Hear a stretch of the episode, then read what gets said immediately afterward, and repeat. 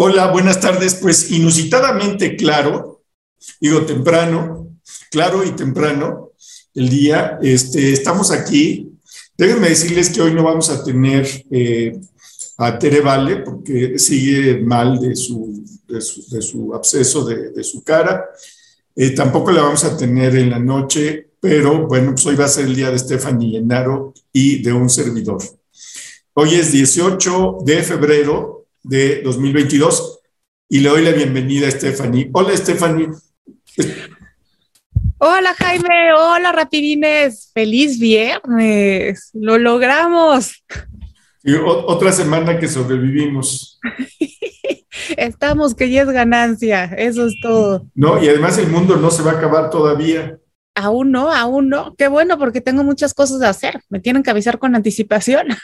No, no. Como decía una amiga, si va a haber la Tercera Guerra Mundial, que me avisen para no, para no guardar dinero para el pago de la tarjeta. Por este asunto de, de, de, de Ucrania y de Rusia. Dicen, si va a estallar la Tercera Guerra Mundial, me gasto el dinero de una vez. Oye, ese es muy buen tip, ¿eh? Voy a tomar nota. Pues sí, con eso de que Biden dice que hay más de ciento sesenta mil tropas a la frontera, que ya recaron reportes, pues la cosa se está complicando, pero también los separatistas rusos, Jaime, fíjate que en una provincia que se llama Donbass, donde hay un, abierta una guerra civil, pues sí. Hay dos territorios que se quieren separar de Ucrania, que son Donetsk y Luhansk. Bueno, ahí son prorrusos y ya los separatistas prorrusos ya están diciendo que hay que evacuar porque el Estado ucraniano los va a invadir y va a hacer uso de la fuerza. ¿Cómo ves? Bien, ¿cómo? Oye, ¿tu perro está ahí? Es que me acompaña a todos lados. Luego les presento a Mozart. ¿Cómo se llama tu perro? Se llama Mozart. Ah, es, es perrita. Bueno, pues este sí, eh, eh, mira, ese pues, esa es una táctica también de Rusia. O sea, lo que está haciendo Rusia, a ver tú qué opinas, es armando a los prorrusos dentro de Ucrania. Y eh, pues si, si hay una represión del gobierno ucraniano hacia los prorrusos, esa podría ser una excusa perfecta para que los... las tropas rusas invadieran Ucrania o esa parte de Ucrania. ¿Cómo la ves tú? Pues sí, los lleva financiando por debajo del agua desde el dos mil catorce, pero el tema aquí es que esta semana la Duma pasó una propuesta de ley pidiéndole a Putin que ya reconozca a estas provincias que se autoproclamaron independientes. Entonces, por eso empezaron a escalar las tensiones claro. Esta semana. Y aquí en Estados Unidos el clima está tenso porque Biden y su equipo dicen que Putin podría invadir Ucrania en cualquier momento, mientras que del otro lado del mundo Putin dice que él no quiere el conflicto. Y lo curioso de este asunto es que la gente sigue haciendo su vida como si nada, tanto en Moscú como en Kiev. Sí, le, leía yo el, el, un, el reporte de la, de, una, de la embajadora mexicana y decía ella que pues, la vida transcurría normalmente. ¿Sí? Entonces, to, todo el mundo está agarrado del candelabro, pero parece que allá se la toman con más calma, lo cual no es tan malo, pues.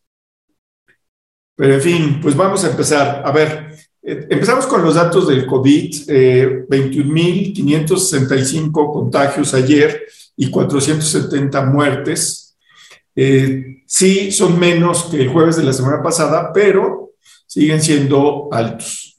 Y bueno, pues eh, aquí en México no tenemos Ucrania, pero tenemos el conflicto entre el I N E y el presidente. El I N E le volvió a ordenar hoy al presidente López Obrador que frene la difusión de la propaganda gubernamental que se está haciendo en Internet. Sí, y que la reanude hasta el diez de abril.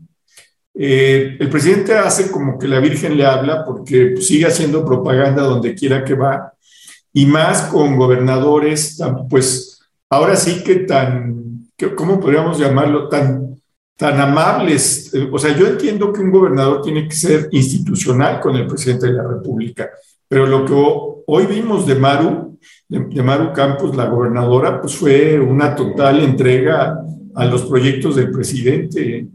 En fin, Pero bueno, le dio tres horas eh, el I N E al presidente para que bajara la información atendiendo a una, pues a, a una denuncia del P A N y de Jorge Álvarez Maínez de Movimiento Ciudadano. Entonces, eh, ese es, es un tema. Y bueno, otro tema es que se reanudó la venta de aguacate a Estados Unidos. Pero bueno, una mañanera eh, eh, de Stephanie, pues donde le dieron al general todo el tiempo que quiso. Todo el tiempo yo decía, no hombre, este, este hombre, ¿a qué horas va, va a terminar? Y pasaban los minutos y los minutos y no terminaba. ¿Cómo viste la mañanera, Stephanie? Mira, Jaime, el tema, el tema aquí con las mañaneras es que es una propaganda, pero con recursos públicos. Eso es lo que indigna. ¿Por qué tenemos que estarle pagando nosotros sus propagandas? Que se las pague él. Y parece que es como más de lo mismo, cada vez son más largas, son interminables, son mareadoras y volvemos a lo mismo. Empieza dando cifras, echándole la culpa al pasado y de pronto empieza a pegarle a Ted Cruz para regresar a lo mismo de siempre, que es a Loret, a los periodistas, que porque su hijo ni la debe ni la teme, ¿no? Otra vez fue el tema. El tema aquí es que ya llevamos varias semanas con el mismo tema. Parece que no lo supera porque no puede sacudirse este escándalo que, como lo dice la editorial que sacó ayer The Economist, es un, es un punto de inflexión en su gobierno, porque hasta ahora su símbolo de gobierno ha sido la austeridad y ahora el símbolo de su gobierno podía convertirse en la Casa de Houston. Entonces, por eso le da tanta importancia al tema y ahora se va contra Ted Cruz, el senador Ted Cruz, senador por Iowa, que dice que pues está preocupado por la violencia contra los periodistas y tiene toda la razón. A ver, Ted Cruz no es una santa paloma, pero creo que tiene mucha razón en lo que señaló. Hay que alzar la voz cuando uno tiene que hacerlo. Y llama la atención también porque Ted Cruz nunca ha jugado la carta latina. Eh, su papá es, bueno, es cubano, salió de ahí en los cincuenta cuando llega Castro, pero Ted Cruz nunca se acercó tanto a la comunidad latina, entonces tampoco va a ser algo como que le pueda dar más votos. Creo también que hay que notar que no es el único senador eh, de Estados Unidos que se ha preocupado por eh, los ataques que ha tenido el presidente con respecto a los periodistas en México. Anteriormente ya lo había hecho Marco Rubio de Florida y también Tim Kaine de Florida. Es, ellos le habían mandado una carta a Blinken diciéndole que estaban preocupados. Entonces, pues ya van tres senadores en Estados Unidos que se preocupan por la situación en México. Esto nunca había pasado, no es normal y se da en un contexto en donde la relación bilateral está tensa por el tema de la reforma energética y también eh, por lo que pasó con los aguacates que afortunadamente ya se reanudaron hoy. Eh, a ver, pues varias cosas que dices de acuerdo contigo. Mira, hoy el presidente le contestó a Ted Cruz y dijo que era un orgullo que no estuviera de acuerdo con él, porque Ted Cruz no quería que se ayudara a los pobres. Fue una respuesta, la verdad, idiota, porque Ted Cruz no habló ni de los pobres, ni de los ricos, ni nada. Ted Cruz lo que dijo es, las instituciones se están disolviendo en México, una, algo así, o, lo, lo oí en inglés su, su intervención. Eh, dice, las instituciones están desapareciendo en México, eh, hay un ambiente de violencia contra eh, pues, la población civil, ¿sí? Eh, México fue el país que más eh, periodistas, en donde más periodistas murieron en dos mil veinte y eh, la política del presidente López Obrador está propiciando, dijo, dijo Ted Cruz, está propiciando eh, este ambiente de inseguridad y ya es hora, señaló, que el gobierno de Biden, sí, eh, pues haga una, un, una declaración más clara, dijo él, más, más contundente, porque la inseguridad del otro lado de la frontera puede contaminar de este lado de la frontera y puede tener varias consecuencias, decía Ted Cruz, por ejemplo, un aumento de la migración de la gente que va huyendo de la violencia en México, un aumento de eh, pues las, las drogas y mayor presencia de los poderosos cárteles mexicanos. O sea, Ted Cruz no, no habló de la política de pobres ni de ricos. Ted Cruz lo que dijo fue, esto es lo que está pasando. Te, Teresa y yo decíamos, y, y no sé si te pasa, que es terrible estar de acuerdo con Ted Cruz, porque es una persona, es una persona con la que yo no coincido en casi nada. Entonces, cuando coincides con alguien que, que, que te cae mal, dices, wow, qué, qué mal, qué mal ando, ¿no? Sí, sí, sí, sí, sí. Eh, definitivamente. Y fíjate que es algo muy curioso lo que se está dando, pues, en este contexto, la relación bilateral. Porque es claro que la administración de Joe Biden necesita mucho de la ayuda de México, eh, sobre todo por el tema migratorio. Las imágenes de millones de migrantes cruzando el río, eh, pasando la frontera, la verdad es que no le suman puntos. Entonces, de alguna manera, esta necesidad está haciendo que probablemente se haga de la vista gorda con otros temas que son importantes, como la erosión de las instituciones y la erosión democrática. Pero a la larga, si la democracia muere en México, va a haber millones de mexicanos intentando cruzar la frontera. Entonces, es un tema irreversible que se tiene que tomar en cuenta, porque siendo países vecinos con una frontera del tamaño de la que se tiene, la seguridad nacional es una esfera conjunta y depende mucho de la fortaleza institucional. Entonces creo que es tiempo de ver lo que es importante, y más si Biden siempre se ha puesto esta bandera democrática, hizo la fiesta de la democracia, y de alguna manera le toca estar en un mundo otra vez de autoritarismo contra democracia, y es un presidente post-populista en un mundo populista. Así es. No la tiene, no la tiene fácil, pero creo que la carta de la migración está haciendo que se haga de la vista gorda para muchas otras cosas, que ahorita el tema de los periodistas está saliendo mucho por las agresiones a Loret, por los que han muerto lo que va de este año. Pero también no se debe de olvidar que el año pasado el Departamento de Estado emitió un documento en donde ya se señalaba que temía por la libertad eh, de prensa. Salió a principios de la administración de Biden y ya lo había dejado listo el equipo de Trump. Entonces, esto es algo que ha venido en ascenso, por así decirlo. Sí, fíjate que eh, esa parte es interesante, porque Ted Cruz aprovechó el, el asunto para, para hacer una carambola. Le pegó a López Obrador, pero también le pegó a Biden. ¿Sí? Es decir, le dice, oye, Biden, ya es hora de que hagas algo. Y, y lo, lo curioso del caso es que Loret ya se le volvió un asunto internacional a, a, a López Obrador. Ya no solamente es un asunto de periodistas, sino es un asunto de, de que ya retomó el Congreso. Ahora, esta semana, pues los mensajes de la administración Biden han sido varios. ¿Tú, tú te imaginas hablando que el presidente de los Estados Unidos iba, iba a hablar de aguacates y cebollas? Pues ayer habló de aguacates, ayer, ayer dijo... Dice, pues este, no vamos a permitir que nuestra gente en México que inspecciona los aguacates corra peligro. Fue el mensaje. Y sí, ya se levantó la veda, pero hay una serie de condiciones muy serias. Y entre ellas, a ver, dime, ¿cuándo, ¿cuándo habías supuesto tú que los camiones de, de, de, de aguacates iban a estar custodia, custodiados por, por la Guardia Nacional y el Ejército? O sea, el, el absurdo, el absurdo, o sea... Estamos más preocupados, digo, me parece importante la, la exportación de aguacates, pero estamos más preocupados por, por proteger a los aguacates que por proteger a la gente, porque finalmente eso, eso es lo que se está hablando. Que te salga la, el gobierno federal de este país y diga que lo, los embarques de aguacate van a ir custodiados, pues dices, ¿y la gente? ¿Y la gente qué pasa con la gente? ¿Qué pasa con los periodistas? Eso... Y, y eso dices, no, no camina, no camina, tenemos que construir otra cosa.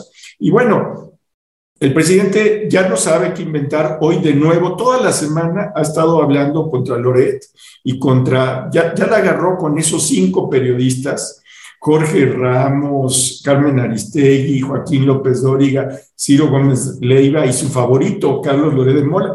Ayer Carlos Loret de Mola hizo un programa, no, no sé si tuviste oportunidad de verlo, Este, hizo, hizo un programa en donde, pues, otra vez le dice, todo te está saliendo mal, López, porque tú tratas de hacer esto y está pasando esto, esto. La verdad es que creo que fue uno de sus mejores programas, fue muy claro, muy sintético sobre el problema. El problema sigue siendo uno.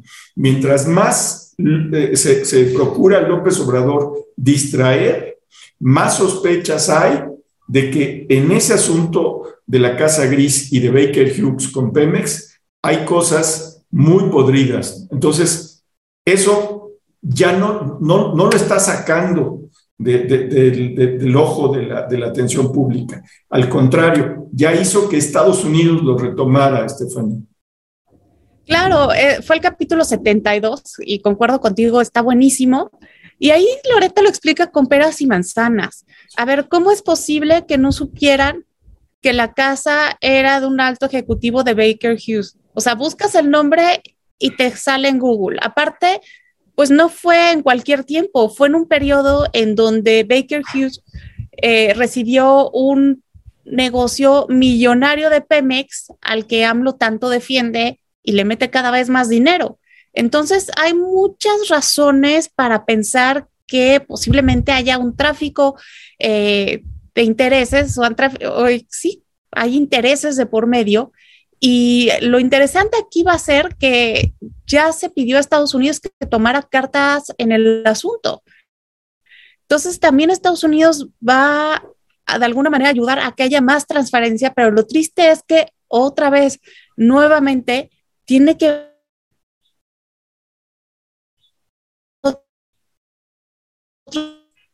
¿Me estoy, me estoy saliendo yo? Entonces, eso es lo que pregunta. Lo que preocupa. ¿Ya me escucho otra vez? Ya, ya te escuchas otra vez. Pero con, si puedes repetir la última idea que se perdió. ¿En qué me quedé? ¿Qué fue lo último que oíste? ¿Qué, qué es lo que preocupa? Pero no sé qué es lo que, se, lo que preocupa. Ah, sí. Preocupa que... Parece que la palabra preocupa no le gusta al internet. Pero bueno, a ver si recuperamos... Somos. A ver, se volvió a cortar, Stephanie. Ya regresé, ¿ya me escuchan? Ya te escuchamos. Es que yo creo que no quieren que diga lo que voy a decir. Sí, ha de ser algo muy importante, pero cada vez que, que, que dices preocupa, en ese momento, ¿pop? Es que preocupa, ¿sigo aquí? Sí. Sí, entonces les digo, es que preocupa que la fuerza tenga que venir del otro lado de la frontera, que no lo estamos pudiendo resolver solos, sí, como consecuencia de cómo se han erosionado nuestras instituciones. Eso, eso es terrible. Aparte, pues el presidente dijo que siempre iba a gobernar poniendo el ejemplo. ¿Qué ejemplo está poniendo si hay, si hay corrupción en su círculo rojo, si no lo puede explicar y si ataca al quien se lo ponga? Está usando la investidura presidencial para atender sus problemas personales y eso va a tener muchísimas consecuencias en un futuro. Digamos como que está poniendo el ejemplo para que así siga. El tema es cuando él se vaya, ¿cómo lo vamos a frenar esta mala escuela que está dejando? Y, y no solamente la mala escuela, sino ya tiene a, a alumnos adelantados, ¿no? Como Claudia Sheinbaum. O sea, si tú ves a Claudia Sheinbaum del principio de su gestión y la Claudia Sheinbaum candidata, eh, eh, son dos personas. Aquella era discreta, este... pues mal vestida, como siempre nos acostumbró, y ahora pues está más arreglada, más incisiva, defiende todo lo que dice el presidente, repite todo lo que dice el presidente. Pues la verdad es que no, no hay manera con, con estos funcionarios. Mira, yo voy a tratar un tema que para mi generación fue muy importante. Eh, yo soy de la generación posterior a la del sesenta y ocho, ¿sí? Pero para nosotros... las Fuerzas Armadas no son fuerzas del orden, por lo menos en mi experiencia de izquierda, eh, tú te tenías que cuidar de las Fuerzas Armadas, las historias de, de desapariciones, las historias de torturas, las historias de, de, de, de pues, ataques a, a, a, a rebeldes, a opositores, muchas, de, muchas veces opositores pacíficos, muchas, muchas veces. Entonces, hoy el presidente hizo un ejercicio que, que no entiendes porque, por ejemplo, tienes gente ahí en ese gobierno que estuvo encarcelada y que sufrió la represión eh, del ejército y de las Fuerzas Armadas en los años setenta. Ahí las tienes, que muy, varios de ellos fueron torturados por las Fuerzas Armadas, y hoy escuchaba al presidente que eh, pues limpió de culpas al, al ejército, dijo que no era culpable de nada de lo que había pasado, que no era culpable de lo del sesenta y ocho, que no era culpable de la guerra sucia de los años setenta. Y hay que decirlo, en este país hubo una guerra sucia en los setenta. Sí, no fue una guerra sucia del nivel de Argentina o de Chile, pero hubo una guerra sucia en este país, hubo torturas, persecuciones. Sí, eh, no, insisto, no llegaron a, a, a, a, a todos los niveles, pero sí, sí fue una guerra sucia. ¿Por qué una guerra sucia? Porque se hizo al margen de la legalidad. Cuando, cuando el ejército te, te, te pescaba, no te presentaba al Ministerio Público, sino simplemente hacía lo que quería, y muchas veces eso era, pues era terrible. Y hoy el presidente, escuchar a un presidente que se dice de izquierda, tener un lenguaje tan de derecha, o sea, tan de Bolsonaro, digamos, porque ahí sí se junta con Bolsonaro. O sea, decir que los militares no eran culpables, que los culpables eran los ejecutivos, que ellos solo recibían órdenes. Por supuesto que recibían órdenes, pero digo, des- después de los, de los juicios de Nuremberg, no se vale decir, me lo ordenaron. No, o sea, no, tú no puedes hacer eso como, como militar. Entonces, esa parte fue muy lastimosa del presidente, un presidente de derecha completamente, limpiando todos los pecados del ejército, todos los actos de abuso, todo, o sea, la verdad es que dices, pero ¿qué pasa con esto? ¿Y dónde están los Pablo Gómez, los Alejandro Encinas, que eran gente que vivió la izquierda desde el otro lado? ¿Dónde están? Porque estuvieron encarcelados o fueron perseguidos, fueron golpeados, muchos de ellos. En fin, esa parte me toca como generacional. No, no sé, ¿tú cómo la ves desde, desde tu, de, tu generación, Stephanie?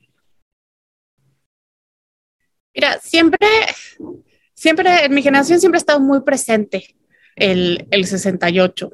Eh, yo soy del ochenta y cinco y mi generación es, los de mi generación somos de alguna manera los hijos de la transición y fuimos transicionados por la misma. Entonces, de alguna manera, aunque son narrativas eh, diferentes, se entienden en el mal ejercicio del poder. Y siempre ha quedado marcada eh, la necesidad de esa rebeldía estudiantil con las ideas para oponerte a lo que no está bien. Eh, lo, se vivió en el sesenta y ocho y de alguna manera eh, en el dos mil doce muy diferente se revive con el ciento treinta y dos, donde en una universidad empieza pues una oposición a un poder. Entonces creo que hay que tener presente que lo único que garantiza la justicia es el equilibrio, y en este momento se está perdiendo el equilibrio. Creo que podíamos hablar de lo mal que estaba nuestra democracia, de la corrupción, de cómo es posible que lo tuviésemos todo y que no pudiéramos salir adelante. Pero creo que lo que está ocurriendo ahorita es bastante alarmante porque está haciendo temblar nuestros cimientos democráticos. Eso no, no los habíamos puesto a pensar nunca. Y luego todavía el otro día en la mañanera saca un libro, saca una frase donde dice que el buen dictador este, es como un bicho raro y que se le debe alargar la vida. Esa es una bandera roja. Sí. ¿Cómo es posible que un presidente que luchó tanto por llegar al poder por la vía democrática, porque hay que reconocérselo, saque una frase así? Pues la ambición de poder, este, Stephanie, ni más ni menos. Y, y bueno, un último tema que yo vi, a reserva de los que tú hayas visto. Eh, hoy en ocho columnas el Reforma publica que Reforma eh, amenazado, dice, amenazada, amenazado el diario Reforma. Entonces el presidente se incomodó mucho con la frase, con la, la, la, las ocho columnas del Reforma. Eh, y entonces dijo, a ver, que repitan lo que yo dije. Pues mira, la verdad es que lo que dijo cuando lo dijo me pareció que es... El presidente tiene un lenguaje como del Padrino, el, la película de Francis Ford Coppola. Es decir, no, no solamente tienes que atender lo que te está diciendo, sino lo que te quiere decir. ¿Sí? Un, una de las cosas que decía el padrino eh, en, en, una, en el libro o en una de las, de las escenas, que le pedía a alguien, oye, yo, eh, Vito Corleone, voy a estar muy agradecido si tú haces esto, si tú haces esto, eh, a nosotros nos va a gustar y, y, y vamos a estar en deuda contigo. E- esa frase significaba, si no obedeces, cuídate porque te, puede, te puedes morirte. Es decir, esas, detrás de, esa, de ese favor que te pedía el padrino, pues era eso. Y ese día, a, eh, ayer, el presidente dijo que por qué se meten con, con la familia y con los hijos. ¿Sí? Dice, yo nunca me he metido con la, con la familia del señor Junco. Nunca me he metido con los hijos del señor Junco, con los familiares, dice, nunca. Y entonces, pues sí, formalmente te está dando un hecho. Pero si a buen entendedor es, pues ten cuidado porque te está diciendo que se puede meter. ¿Sí? Y hoy, por ejemplo, dijo, tenemos que ver hasta cómo consiguieron el terreno del Reforma. Dice, hay que ver. Entonces, cuando el presidente dice eso, la verdad es que es el lenguaje de mafioso, porque, perdón que lo diga, un presidente no debe hablar así. Un presidente no debe decir... Como, como, tú, como tú dijiste ahorita, no debe citar cosas como el buen dictador, porque entonces tú te preguntas qué te está queriendo decir. Y hoy dijo, no, no eh, amenacé a Reforma. Pues quién sabe, yo sí entendí que no solamente ha amenazado al Reforma esta semana, ha amenazado a Loret, ha amenazado a Carmen Aristegui y a los otros con publicar, o sea, lo que le está diciendo es, yo tengo... información sobre lo que ganan ustedes y sobre las propiedades que tienen. Y perdona, Stephanie, pero cuando alguien te dice eso, pues también te está diciendo que sabe dónde estás. ¿Sí? O, claro. O no sé cómo lo, lo entiendas tú. Claro, es, es una amenaza rotunda desde el poder, ¿no? No es la primera vez que pasa, se ha venido poniendo de mal en peor, es lo que creo. Y de alguna manera lo más triste que nos deja esta historia, Jaime, es que López Obrador pudo haber sido presidente, pero no quiso dejar de ser candidato. Eso es lo más triste. Se pasó tanto tiempo deseándolo para no hacerlo cuando llegara al poder. Está hablando de las propiedades de gente que pues se lo ha ganado trabajando a la luz de las personas. A ver, no va a meter las manos al fuego, pero pues mmm, sabemos de qué viven, sabemos qué hacen. Lo que no sabemos es lo que hace José Ramón. Está desviando la atención de lo mal que van las cosas en el país, de la inflación que tenemos tan alta, de cómo, por ejemplo, ha aumentado el precio del limón y del aguacate, que ya se refleja hasta en el precio de los tacos. Eso es terrible, de cómo la violencia no ha parado de aumentar, de cómo su gobierno tenía una pésima gestión del coronavirus. Está desviando la atención de lo que realmente importa, porque más allá de sus programas sociales que implican pues una mayor transferencia de dinero a los más necesitados, no hay mucho más que decir sobre esta administración. De acuerdo. Bueno, no sé si quieres agregar algo como remate, Stephanie. Pues como remate, si lo vemos desde esta óptica, parece que en el mundo hay como una especie de mañanera gigante. O sea, es cierto. Todos están divididos de nosotros contra ellos, el bien contra el mal, nuestros enemigos. Por ejemplo, si nos vemos en el, vemos el conflicto de Ucrania solamente en líneas de comunicación, Putin tiene su mañanera gigante, el enemigo es Biden. Biden tiene su mañanera gigante, el enemigo es Putin. Bolsonaro tiene su mañanera gigante y sus amigos ahora son Putin y Orbán, ¿no? Parece que esta mañanera se está magnificando y esto habla de lo difíciles que están las cosas en el mundo, porque cuando hay la necesidad de encontrar enemigos es porque las cosas están muy mal en casa. Entonces, es un momento global tenso. Y lo que está pasando aquí en México es una pieza del rompecabezas a nivel global, pero no por eso mucho menos importante.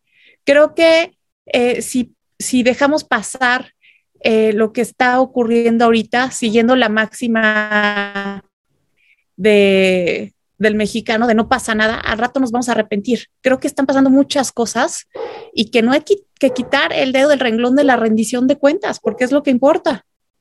Sí. Eh, buen análisis, Stephanie. O sea, a veces nos olvida que hay que dejarnos de ver también al ombligo y ver pues hacia afuera, que están pasando cosas muy serias. Esto de la mañanera mundial es muy cierto, o sea, vivimos una época de polarización casi en todos lados. Entonces yo te pediría que si conoces algún país que no esté polarizado, pues nos avisaras cuáles son los requisitos para irse, para... ¿Y, ¿Y dónde está la embajada para poder acercarse por, por lo menos? No, hablando ya en serio. A ver, Stephanie, ¿de qué escribiste hoy? Vi varios de tus programas. Eh, pues o, o, esta semana, pues tu tema sigue siendo si va a pasar algo en Ucrania o no va a pasar. Se nos olvida que ya está pasando. Aquí la pregunta no es si va a pasar o no va a pasar, sino la pregunta es, ¿van a pasar más cosas terribles? ¿O nos vamos a quedar aquí? Stephanie, ¿de qué escribiste? Escribí precisamente sobre Ucrania. Mi artículo se publicó ayer en El Economista y lo pueden encontrar en mi cuenta de Twitter, arroba Henaro, Stephanie Henaro es con H. Se llama Ucrania y la sopa de letras, porque digo que lo que está pasando en Ucrania va más allá del conflicto bélico. Eh, tiene que ver mucho con lo que se gana o con lo que se pierde a nivel mundial. Creo que si estalla una guerra, pierden todos, pierde Macron, pierde Putin, pierde Biden, pero si se resuelve mediante el diálogo y la paz, ganan todos. Aparte de que también podemos ver cómo se están moviendo los liderazgos en Europa y Macron perfila para ocupar el vacío eh, de Angela Merkel, porque hasta el momento el nuevo canciller alemán Olaf Scholz se ha dedicado solamente a jugar como que a la defensiva. Entonces, hay mucho más que ver alrededor de este conflicto que como en la sopa de letras, de repente te le quedas viendo y ya se formó una palabra. Pues así es como están pasando las cosas en este conflicto. Muy bien. Bueno, pues les aviso que eh, la verdad es que estamos preocupados por Tere. Eh, yo creo que va a salir bien de la cosa esa que tiene el absceso. De todas maneras, pues está cuidando, eh, este, no va a salir hoy en la noche en Los Nefastos, pero Stephanie y yo acabamos de hacer un arreglo, ella va a hablar de los nefastos internacionales y yo voy a hablar de los nefastos nacionales, entonces l- l- manden sus nefastos, sean nacionales, internacionales o interplanetarios, ¿sí? Y los, los tratamos a ver quién gana hoy en la, en la noche. Vean los programas de Stephanie, eh, miren, Eh, Stephanie hace análisis muy buenos, o sea, de repente en una frase tiene la virtud de que condensa un, un asunto. Este, eh, y, y véanlo, vale la pena verlos. Sale pues en varios programas, ¿sí? Con, con unos cuates, con otros cuates, con un cuate, con nosotros, este, que le tenemos mucho afecto. Ay, eh, pero bueno, pues así está. Voy a leer algunos comentarios. Sí, sí, sí. Este, mi artículo de hoy se llama Bajo la sombra de ser asesinados y habla de los periodistas, salió publicado hoy en El Economista. Eh, la frase de bajo la sombra de ser asesinados se la dijo la reportera que le reclamó eh, allá en Mexicali en el, en el, eh, eh, cuando fue el presidente a Baja California. Dice, le dijo, los periodistas trabajamos bajo la sombra de ser asesinados. Esa, esa frase es contundente, contundente, y eh, pues le dijo, pues nosotros no vemos claro. Y el presidente, como de costumbre, pues se resbaló, dijo que no, que, que los apoyaba. Pero a veces el presidente no parece presidente, como tú dices, parece candidato. Sí, yo los apoyo y mi corazón está con ustedes. ¿Y de qué les sirve a los periodistas eso? Entonces, eh, hablo sobre eso y cómo el presidente sigue intentando que el asunto de la Casa Gris se olvide, y yo les digo no, que no se olvide. Entonces, eh, también les aviso que esta semana no vamos a tener Rincón de la Orfandad, porque, pues la verdad, este terreno tampoco estaba como en condiciones, eh, pues Nicolás está preocupado también, eh, Gabriela y yo también, Entonces decidimos que, que por el desmadre que hace Teresa no valía la pena hacer... So, eh, Nicolás y yo somos demasiado serios y, y bueno, sin la pelea de Gabriela... Un poquito, con, un poquito. Sin la pelea acostumbrada entre Tere y Gabriela, pues no valía la pena el asunto. No, la verdad es que se las debemos. Vamos a pedirle a Italia que suba uno de los programas viejos, eh, pero pues para que lo, lo vuelvan a ver, si no lo han visto. Hay algunos que nos salieron, creo que bien. Pero bueno, vamos a, a, a ver este, recados. A ver, está Esencias de, de, de Mujer con nosotros. Jorge Vázquez dice, hola, Rapidines, buenas tardes. La frase del día y con dedicación es, el camino más corto para arruinar un país es entregarlo a los demagogos. Dionisio de El Icarnazo, buena frase. Cierto. Sí, Irma Villalpando eh, nos saluda. Este, dice Esencias de Mujer, la reciente investigación que reveló la opulencia del hijo de López, Eh, José Ramón López Beltrán y su familia, ha sido acompañado por múltiples críticas de la oposición. También está María Villalón, que dice, saludos, Steffi, Tere Vale, cuídate más. Pues sí. Brasilia Loar, buenas tardes. Gaby Guerrero, nos saluda a todos. Julio Pulido, es, eh, ¿quién más? Brasilia, eh, ya la leí. Araceli Chávez, si no la debes, ¿para qué vive en un país neoliberal? Son peores. Ahora sí que, que, no se vaya, que se vaya a Cuba, ¿no? A la sí, isla, muy sí. bien. Sí, sí, sí. Irma Stover eh, se, eh, saluda desde Alemania. ¿Quién más? A ver, aquí está Juan, Juan Gerardo Hernández Garza. Eh, si fuéramos delincuentes sería por necesidad, ya que eh, se nos niega el trabajo. Pues no, no andan bien las cosas en economía, Stephanie, no andan bien. No, por supuesto que no. Y con la inflación menos, Jaime. Sí, sí. Y, y bueno, pues la noticia de que enero fue un peor mes para la economía que Oye, diciembre. Y también no hay que dejar pasar el reporte del F M I, que ya sacaron las inflaciones de los treinta y dos países miembros del dos mil veintiuno, y México quedó en octavo lugar, ¿eh? Sí, sí, sí. sí. sí no, no, no, no, no hay buena noticia en economía. Sara Hasky, eh, ¿quién más? Lía Li, Li, San Ciprián. Este, Arti Contreras dice, buenas tardes, Ucrania con colonos rusos está como Texas en mil ochocientos cuarenta y siete, el imperio se apoderó con ayuda de colonos, por eso ahora se defienden las propiedades en Texas, aunque sea, y ya no dice más. A ver, este, Paco, Paco mil novecientos cincuenta y siete nos saluda desde Querétaro. Ernesto dice, Estados Unidos no nos va a salvar, tenemos que ser mejores ciudadanos. Totalmente de acuerdo, Ernesto. Creo que Estados Unidos no nos va a salvar, ni creo que le interese. Ni puede, tiene demasiadas broncas ahorita. Así es. Freddy Zacarías Ángel nos saluda. María Villalón dice, eh, dice amigos, escuchen la entrevista de Alarraqui al ingeniero Pedro Ferriz, tenemos tiempo para decidir justamente si votamos y recibe millones de votos en contra, aunque no se vaya, lo exhibimos. Pues no lo creo, ¿eh? No, para empezar, no creo que haya millones. Ya vieron que Morena está poniendo espectaculares, pintando bardas, ilegalmente, ilegalmente. María Leticia Vélez Rivero también, dice el Washington Post, puede encontrar quién es este AMLO, así como encontró a Watergate.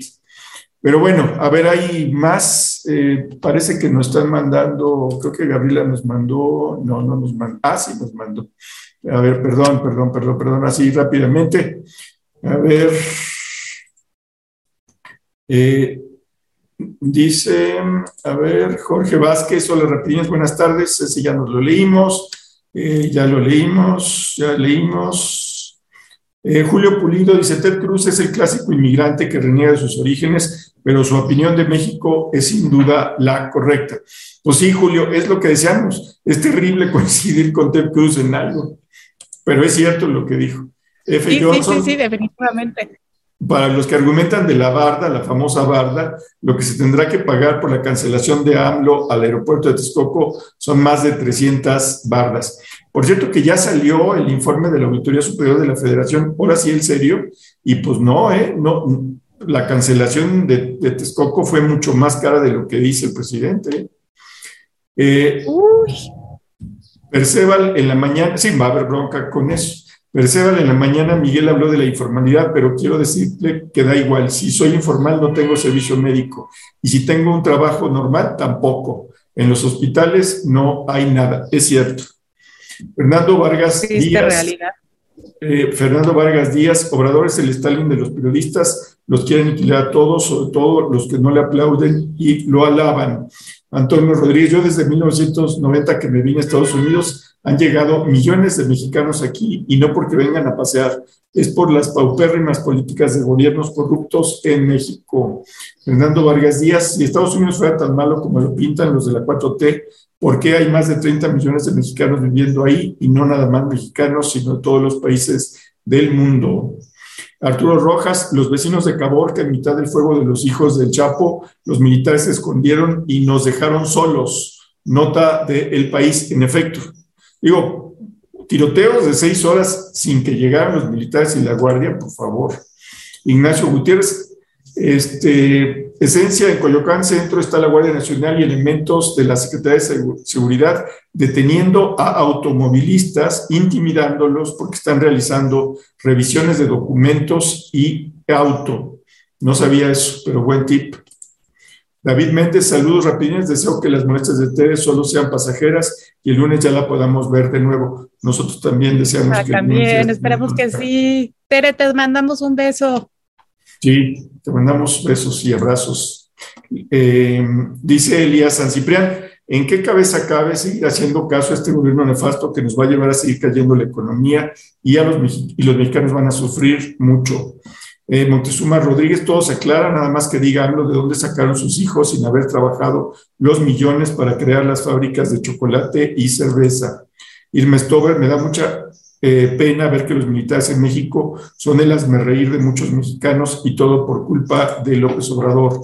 Araceli Chávez, totalmente de acuerdo, pero ¿por qué los seguidores que lo defienden en redes no lo ven? Nos insultan cuando nosotros solo vemos lo evidente. Bueno, pues esos fueron los comentarios. Eh, bueno, pues te agradezco mucho, Stephanie, y pues le deseamos a, a, a Tere que se, que se componga. Sí, y nos vemos en la noche, Stephanie. Sí, nos vemos para un rapidín nocturno. Sí, pero va a ser muy rapidín. Tú, tú con tus, tus nefastos internacionales y yo con los nacionales. Bueno, ahora sí va a ser en sus marcas, listos. Muy bien.